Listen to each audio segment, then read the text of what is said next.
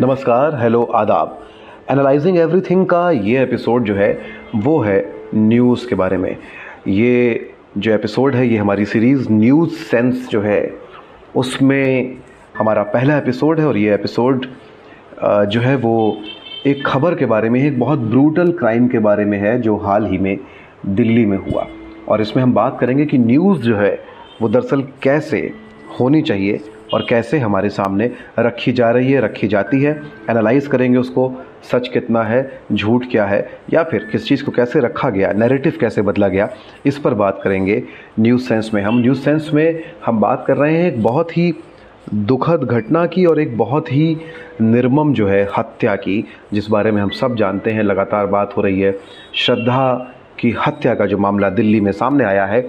दिल्ली का एक सबर्ब है किनारे दिल्ली के किनारे का हिस्सा, कोने का हिस्सा कहें जैसे हर शहर में होता है, वहाँ पर जो है ये हत्या का मामला सामने आया, जिसमें मुंबई में रहने वाला एक जोड़ा, एक कपल, श्रद्धा और उसका जो लिव इन पार्टनर, आफ्ताब जो है वो दिल्ली के महरौली के पास के एक इलाके में जो है, वो साथ में रह रहे थे कुछ समय से और जब काफ़ी समय से श्रद्धा के परिवार को उसके बारे में कोई जानकारी नहीं मिली, वो अपने दोस्तों के संपर्क में नहीं थी।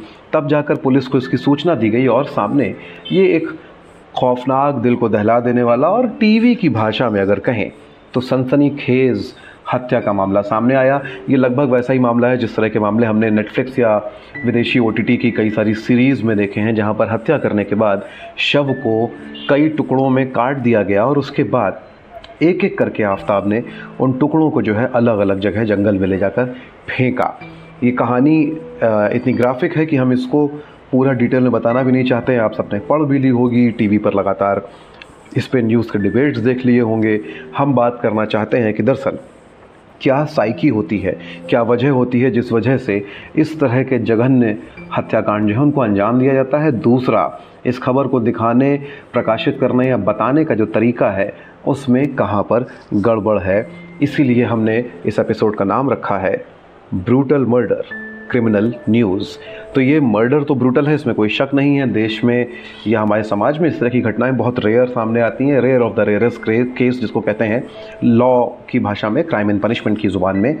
आ, लेकिन जिस तरह से इस खबर को रखा गया वो भी अपने आप में क्रिमिनल है। क्योंकि इसको जोड़ा गया एक ऐसी चीज़ से जिसका दरअसल अपराध से कोई रिश्ता है ही नहीं। सबसे पहले बात करेंगे साइकी की।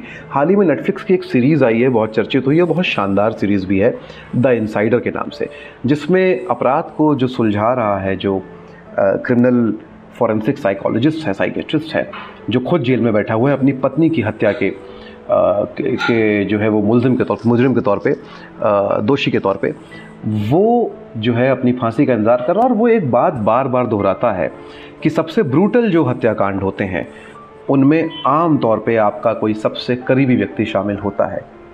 यानी कि साइकोलॉजिकली इसको अब जब क्रिमिनल साइकोलॉजी पढ़ेंगे तो इसकी तफ्तीश आप करेंगे तो आपको समझ में आएगा कि दरअसल आम तौर पे जो बहुत ही निर्मम हत्याएँ होती हैं, वहाँ पर एक बहुत अलग तरह का गुस्सा, एक आपका साइकोसिस काम करता है, जो केवल तभी हो सकता है जब आप किसी को व्यक्तिगत तौर पर जानते हों।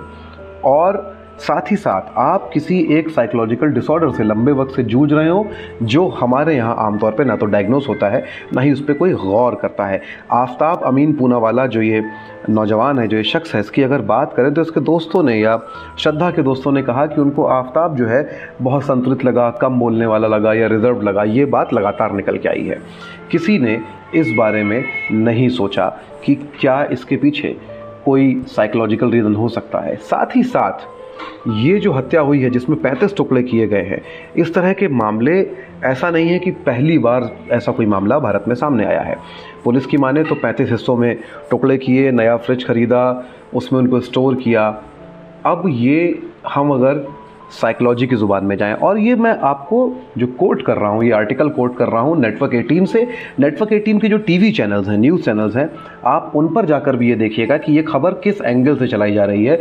दिलचस्प ये है कि नेटवर्क एटीन की वेबसाइट जो है, वो अपने एक एक्सप्लेनर आर्टिकल में बाकायदा क्रिमिनल साइकोलॉजिस्ट के और साइकेट्रिस्ट के हवालों से ये बात कर रही है।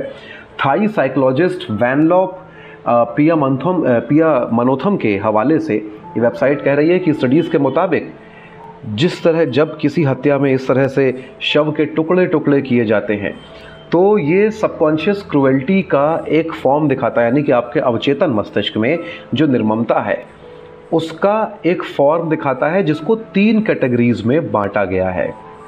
पहली कैटेगरी जो वो बताते हैं, उसमें जो है वो एक पहला पुराना अनुभव हो सकता है डिसमेंबरमेंट के साथ, यानी कि कोई मेडिकल प्रोफेशनल हो सकता है, या इस तरह के किसी पेशे से जुड़ा हुआ हो सकता है। दूसरा हिस्सा ऐसा भी हो सकता है जिन्होंने कभी शिकार किया हो, या किसी जानवर को जो है वो किया हो, और वो इस तरह के मामलों में शामिल होते हैं। लेकिन ये सिर्फ़ इतना मामला नहीं है। दूसरा क्या है? ऐसे लोग जिन्होंने ट्रॉमा एक्सपीरियंस किया हो, यानी कि उन पर असॉल्ट हुआ हो, उन पर जो है लगातार उनको दबाया गया हो बचपन से और उनका दुख और उनका जो आक्रोश है, वो दबता रहा हो। ऐसे लोग आगे जाके, जिसको साइकोलॉजी की या फिलॉसफी की भाषा में कहते हैं, जो आज ऑप्रेस्ड है, वो कल ऑप्रेसर बन सकता है। यानी कि आज जिस पर क्राइम हो रहा है, कल उसके क्रिमिनल बनने की संभावना बहुत ज़्यादा होती है। तो ऐसे विक्टिम जो पूर्व विक्टिम होते हैं, वो बाद में अपराध करते हैं, जो अपने सप्रेस्ड इमोशन उनको एक्सप्रेस करने के लिए इस तरह की निर्ममता दिखाते हैं। सोंखला का एक केस साइट करते हैं, उसका उल्लेख करते हैं, ये जो थाई क्रिमिनल साइकोलॉजिस्ट हैं, जहाँ पे एक लड़का अपने माता पिता को गला दबाकर हत्या उनकी होते देखता है और वो बच जाता है और आगे जाके जब वो बड़ा होता है तो वो स्ट्रेंगल करता है, गला दबाता है, हत्या करता है और फिर शव जो है, उनके टुकड़े कर देता है। एक और हिस्से की बात करते हैं, जहाँ एक्यूट साइकोटिक एपिसोड्स होते हैं लोगों के साथ, जिनका रेज से, यानी कि आक्रोश से कोई ताल्लुक होता है। ये तीसरा ग्रुप है। ऐसे मामलों में जो है वो, ये जो रेज है, या इसको छुपाने के लिए अपराध को छुपाने के लिए। और आफ्ताब को हम देखें तो हम ये इंश्योर नहीं कर सकते कि इस तरह से पहले उसका कोई अनुभव है। लेकिन बाद की दो चीज़ों में से कम से कम एक चीज़ श्योर है, पक्की है कि अपराध को छुपाने के लिए, शव को छुपाने के लिए सबसे आसान तरीका यह था कि उसके टुकड़े टुकड़े करके अलग अलग जगह उसको फेंक दिया जाए। यानी कि जिससे एक तो शव एक साथ बरामद ना हो। ऐसे ही साथ में एक और बात कही जा रही है कि इंट्रोवर्ड लोग जो होते हैं, यानी कि वो कम बोलते हैं, लेकिन वो अंदर से बहुत हिंसक हो सकते हैं।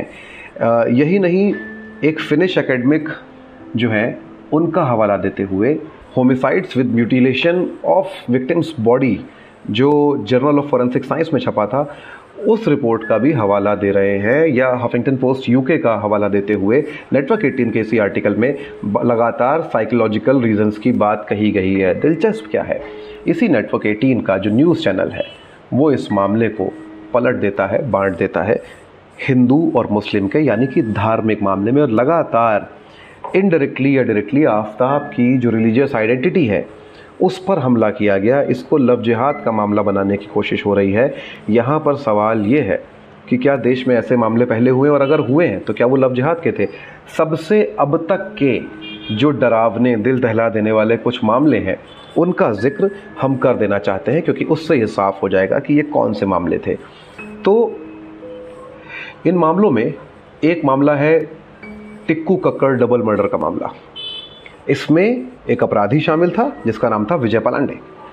और वो अपनी मॉडल पत्नी सिमरन सूद को इस्तेमाल किया गया था, था। इस मामले में अपराध कोर रीज़न था और उसके बाद ये डबल मर्डर कर दिया गया जब अपराध का मकसद पूरा नहीं हुआ। अब तक अनसुलझा जो मामला है आरुषि का वो मामला जो है हमारे सामने है। लेकिन आते हैं बड़े मामले पे जो ग्रूसम था जिसे हम ग्रूसम कह रहे हैं ब्रूटल कह रहे हैं। अगर आप उसकी बात करें तो नीरज ग्रोवर हत्याकांड की हम बात करते हैं। नीरज ग्रोवर की लाश को भी टुकड़ों में काटा गया था। तीन बैग्स में भर के जंगल में ले जाके आग लगा दी गई थी। टीवी एग्जीक्यूटिव नीरज ग्रोवर थे। ये हत्या में कौन गिल्टी पाया गया? मारिया सुसाईराज जो उनकी जो है गर्लफ्रेंड हुआ करती थी। और इस मामले में मारिया सुसराज और उनके एक दोस्त जिरोम, वो जो है, वो गिल्टी पाए गए। और एक मामले की बात करते हैं, जो ऐसा ही मामला है। प्रमोद महाजन की हत्या उनके भाई ने की, प्रवीण महाजन ने, खुद थाने गए और जाकर स्वीकार कर लिया कि मैंने हत्या की थी। हम एक साइकोलॉजिकल रीज़न की बात कर रहे हैं। वो जाके बाकायदा पुलिस स्टेशन में या उसकी जगह जब जब उनसे जिरह हुई, उन्होंने एक बात की। Pramod raised me like a pet dog psychologically क्या हो रहा था? रिजवानुर रहमान की लाश रेलवे ट्रैक पे मिली थी 21 सितंबर 2007 को। कलकत्ता का ये मामला है, जहाँ रिजवान प्रियंका नाम की एक लड़की से प्रेम करते थे, उन्होंने शादी कर ली और ये एक उद्योगपति अशोक तोड़ी, जो लक्स होजरी ग्रुप के मालिक हैं। उनकी बेटी थी प्रियंका। लगातार परिवार का दबाव था प्रियंका के कि ये शादी खत्म हो जाए। पुलिस में शिकायत की गई पुलिस के कमिश्नर से शिकायत की गई, लेकिन बताया जाता है जो रिजवान के परिवार का आरोप लगातार रहा है और दोस्तों का भी कि पुलिस पे भी अशोक तोड़ी ने दबाव बनाया और उसके बाद उनकी लाश रिजवान की 21 सितंबर 2007 को रेलवे ट्रैक से कलकत्ता में मिली। लेकिन आखिरकार अभी तक ये मामला हल नहीं हुआ है, किसी भी आरोपी को सज़ा नहीं हुई है। तो अब बात करते हैं तंदूर कांड की। नैना साहनी नाम की महिला की हत्या हुई थी, लेकिन जाना जाता है तंदूर हत्याकांड के नाम से। क्यों? क्योंकि नैना साहनी की हत्या करने के बाद नैना के पति, कांग्रेस के पूर्व नेता, दिल्ली की प्रदेश कांग्रेस, युवा कांग्रेस के अध्यक्ष सुशील शर्मा ने उनकी हत्या करके, उनके शव के टुकड़े करके दिल्ली के केंद्र में स्थित एक रेस्टोरेंट में तंदूर में जलाने की कोशिश की थी। जुलाई उन्नीस का मामला है। पूरा देश स्तब्ध था। लिव इन रिलेशनशिप में पहले दोनों लोग साथ रहे, फिर शादी की, शादी को छुपाना बेहतर समझा और उसके बाद जो दो जुलाई को जो है, वो सुशील शर्मा ने बताया जाता है कि नैना को फ़ोन पे किसी से बात करते देखा, उनको पता चला कि ये उनके, नैना के एक स्कूल के पुराने मित्र और कांग्रेस के ही एक नेता का नंबर है। नैना भी कांग्रेस में ही नेता थी और उन्होंने अपनी पिस्तौल से नैना की गोली मार के हत्या कर दी। शव को वो एक रेस्टोरेंट में ले गए, जहाँ पर उस शव को उन्होंने छोटे टुकड़ों में काट के तंदूर में जलाने की कोशिश की। पकड़े गए, नहीं कर पाए जो करना चाह रहे थे, सबूत मिटाना। मामले का फैसला साल 2003 में आया। आठ साल बाद सुशील शर्मा को सजाए मौत सुनाई गई। 302 के तहत rare of the rarest case कहा गया। 2013 में सुशील शर्मा को जो है उनकी सज़ा को सज़ाए मौत की जगह आजीवन कारावास में बदल दिया गया, क्योंकि तब तक उनको फांसी नहीं दी जा सकती थी। लेकिन एक और मामला था जो बेंगलोर में हुआ और उसने नब्बे के दशक में पूरे देश को हिला दिया। मैसूर के दीवान रहे मिर्ज़ा इस्माइल के परिवार की एक महिला, शकीरा खलीली, जिन्होंने ईरान, इटली और ऑस्ट्रेलिया में हाई कमिश्नर और एम्बेसडर रहे। एक प्रतिष्ठित शख्स से शादी की, उनकी चार बेटियाँ थी, उसके बाद उन्होंने तलाक लिया। और मुरली मनोहर मिश्रा नाम के शख्स से शादी कर ली। अब ये मुरली मनोहर मिश्रा कौन था, ये समझना ज़रूरी है। मुरली मनोहर मिश्रा एक स्वयंभू धर्मगुरु थे, जिन्होंने अपना नाम बदल कर कर लिया था स्वामी श्रद्धानंद।